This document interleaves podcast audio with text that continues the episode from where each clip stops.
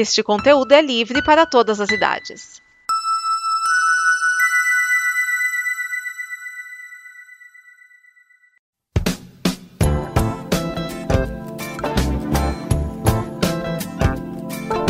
Olá, este é o Afiano Machados, o seu programa sobre organização e metodologia.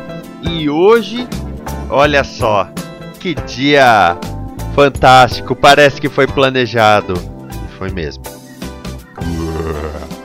Bom, hoje continuamos nossa temporada. Se você perdeu o programa passado, eu tenho que te avisar que esta temporada será sobre políticas públicas. Antes de mais nada, eu quero pedir para que você considere nos apoiar no apoia.se combo, já agradecendo a Silvana Chagas, o Diogo Scooby, o Raoni Ferreira Ganda e também o Júlio Anderson. Obrigado pelo apoio de vocês. Já estamos aplicando várias coisas aí da campanha de apoio. Bom, hoje eu quero falar de uma coisa que só tem como falar hoje, na verdade, que é a Super Terça. Eu sei que o nome parece um nome de sessão da Globo quando eles passavam seriado, ou alguma sessão da Record quando eles passam Velozes e Furiosos pela 16ª vez neste ano, mas a Super Terça tem uma função de existir. Bom, Vamos primeiramente falar sobre como funciona o sistema de eleição nos Estados Unidos. Afinal, a Super Terça é sobre isso. E talvez você tenha falado, ouvido falar do caucus também. Bom, o sistema americano ele tem dois grandes partidos, os democratas e os republicanos. Além deles, tem os independentes. Mas como funcionam os dois grandes partidos? Para definir os seus candidatos, eles devem fazer as primárias. As primárias é, são quando eles, eu vou explicar as datas mais para frente, os candidatos vão para os locais conversar com o público democrata ou público republicano, e aí esse público define quem eles gostariam que fosse o seu candidato à presidência da República. Definido isso, aí é, os delegados endossam seu apoio a quem foi mais votado. Na última eleição, em 2016, pelos republicanos ficou Donald Trump e pelos democratas, quase até o final, ficaram o Bernie Sanders e a Hillary Clinton. E ela ganhou e ficou Hillary versus Trump e o Trump ganhou. Esse ano, o Trump está concorrendo à reeleição, então os republicanos não têm que fazer a as primárias deles. Ficam só os democratas. Então imagina que tem um partido só fazendo primárias, mas tem um monte de pessoas querendo concorrer contra o Donald Trump. Afinal, é muito difícil estatisticamente que uma pessoa que não seja democrata nem republicana ganhe as eleições americanas. Eu só vi isso em Designated Survivor. Bom, é, na última eleição, aliás, Hillary ficou com uns 49% dos votos, o Trump ficou com uns 48% e os, os alternativos ficaram com esse restinho aí. Aí você fala, mas como que o Trump ganhou se ele teve 48 e ela teve 49? É porque lá não é por maioria de votos que nem aqui. Quem teve mais votos ganhou.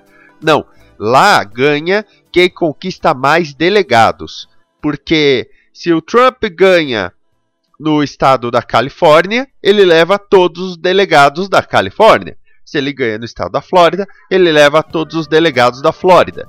E atingindo a maioria de delegados, aí ele ganhou a eleição. Por isso que os delegados são tão importantes. Eles são os representantes eleitorais dos distritos. Bom, nesta eleição de 2020, tem vários candidatos americanos. E aí eu vou passar para vocês terem ideia, mais de 20, mais de 20 pessoas tentaram entrar nas primárias. Vários já desistiram. Uh, Beto Bill de Blasio, que foi prefeito de Nova York, aliás é o atual prefeito de Nova York.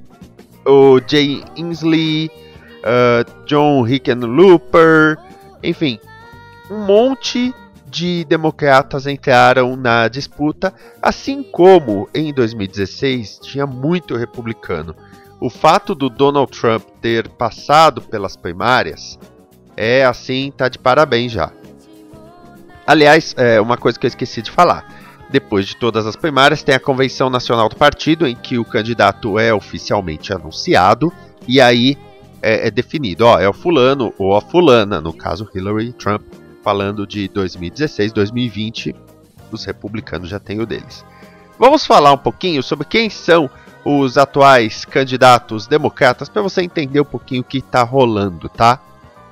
Bom, o primeiro que eu quero falar é o Pete Buttigieg.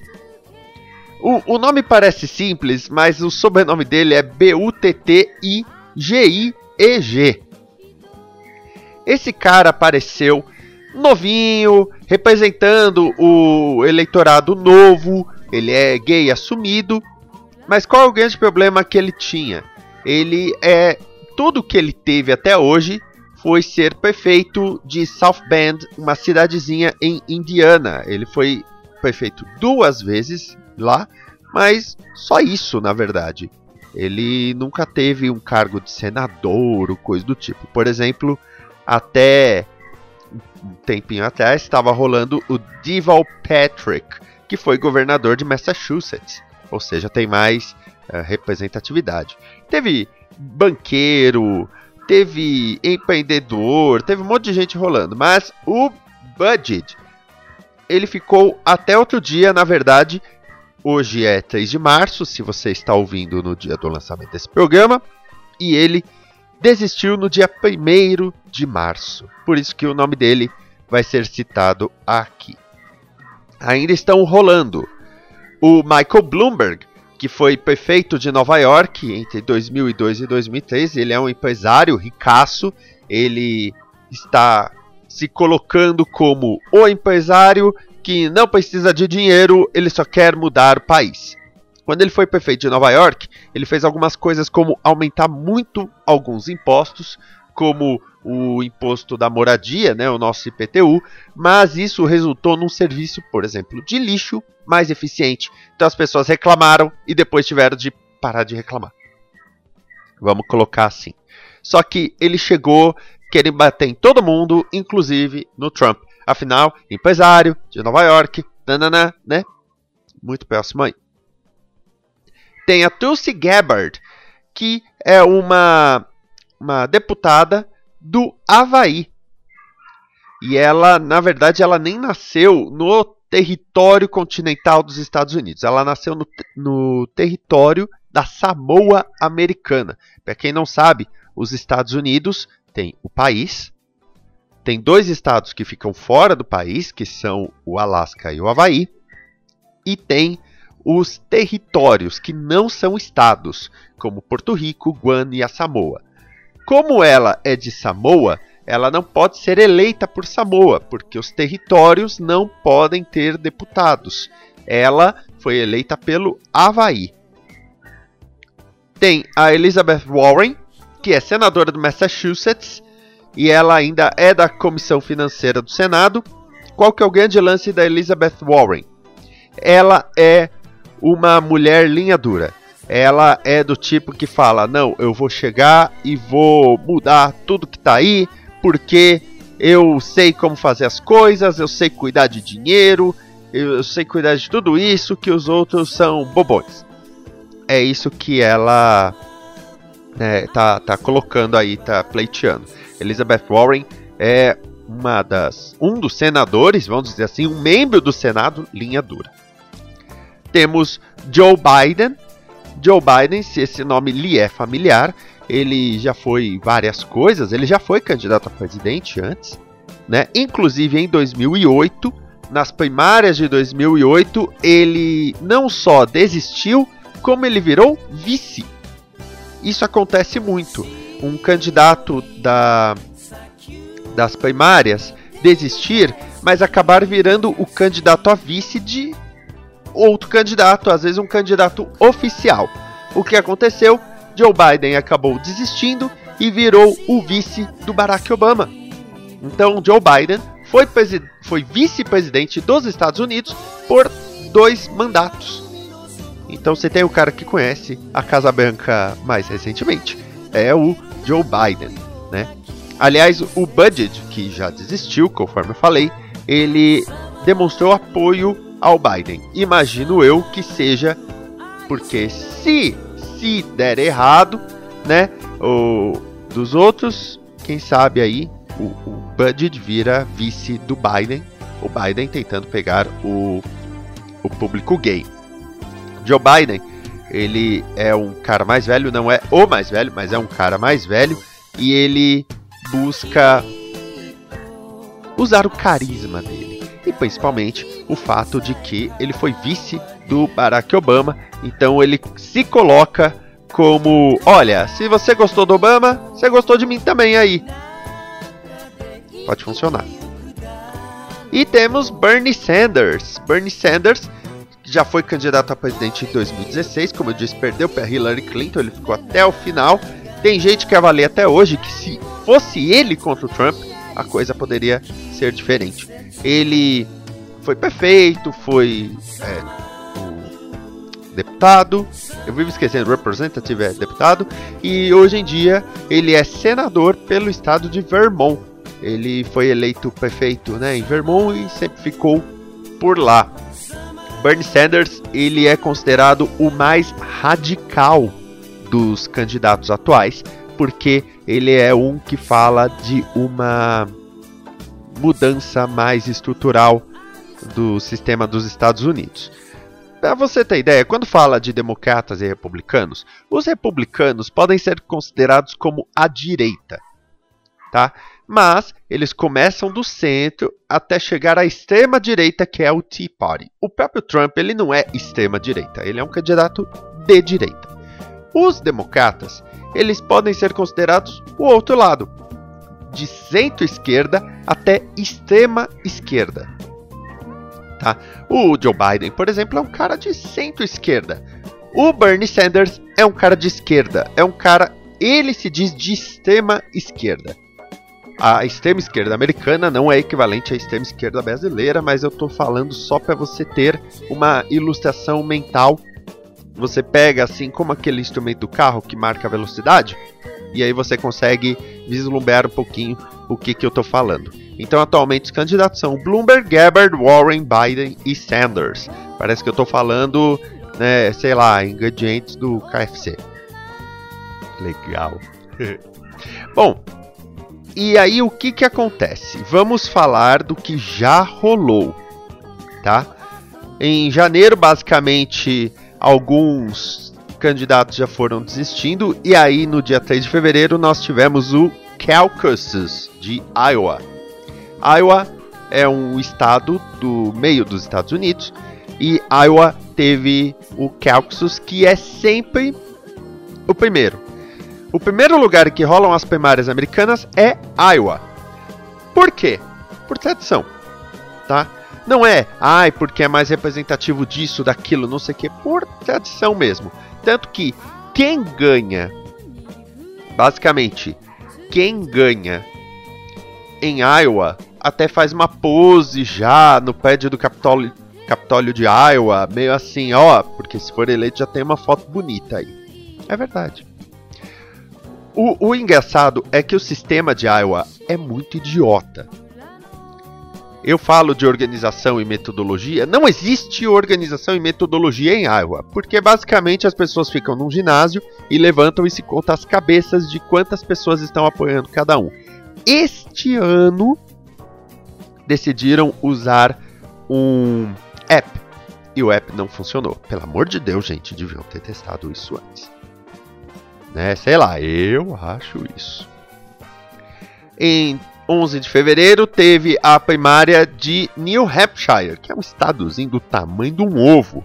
Mas o Bernie Sanders ganhou. Depois ficaram o Budget e Klobuchar. Pois é, você está se perguntando quem é Klobuchar, que eu não citei antes. É porque Klobuchar acabou de sair da disputa. Na verdade, é, até teve sites e tudo mais que fizeram o perfil da Amy Klobuchar, que é senadora de Minnesota, e ela acabou de desistir também endossar o Biden. É engraçado, né? Ela ganhou em New Hampshire e aí desistiu. Quer dizer, ficou em segunda, né? Mas tudo bem, a gente perdoa. Então, nós vamos para o Caucasus de Nevada, no dia 22 de fevereiro, que o Bernie Sanders ganhou também e o que isso quer dizer é que ele ganha a maioria dos, dos delegados de Nevada para apoiá-lo. Dia 29 nós tivemos a primária da Carolina do Sul. E a Carolina do Sul é território do Joe Biden. Então o Joe Biden ganhou com quase metade. E aí que chegamos no dia de hoje.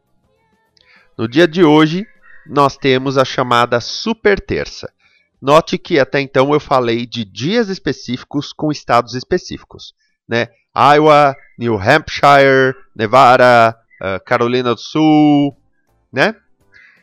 Porém, hoje, dia 3 de março, nós temos a super terça em que nós temos as primárias simplesmente do Alabama, Arkansas, Califórnia, Colorado, Maine, Massachusetts, Minnesota, Carolina do Norte, Oklahoma, Tennessee, Texas, Utah, Vermont e Virgínia. E ainda tem o cálculo da Samoa Americana que vai influenciar no Havaí.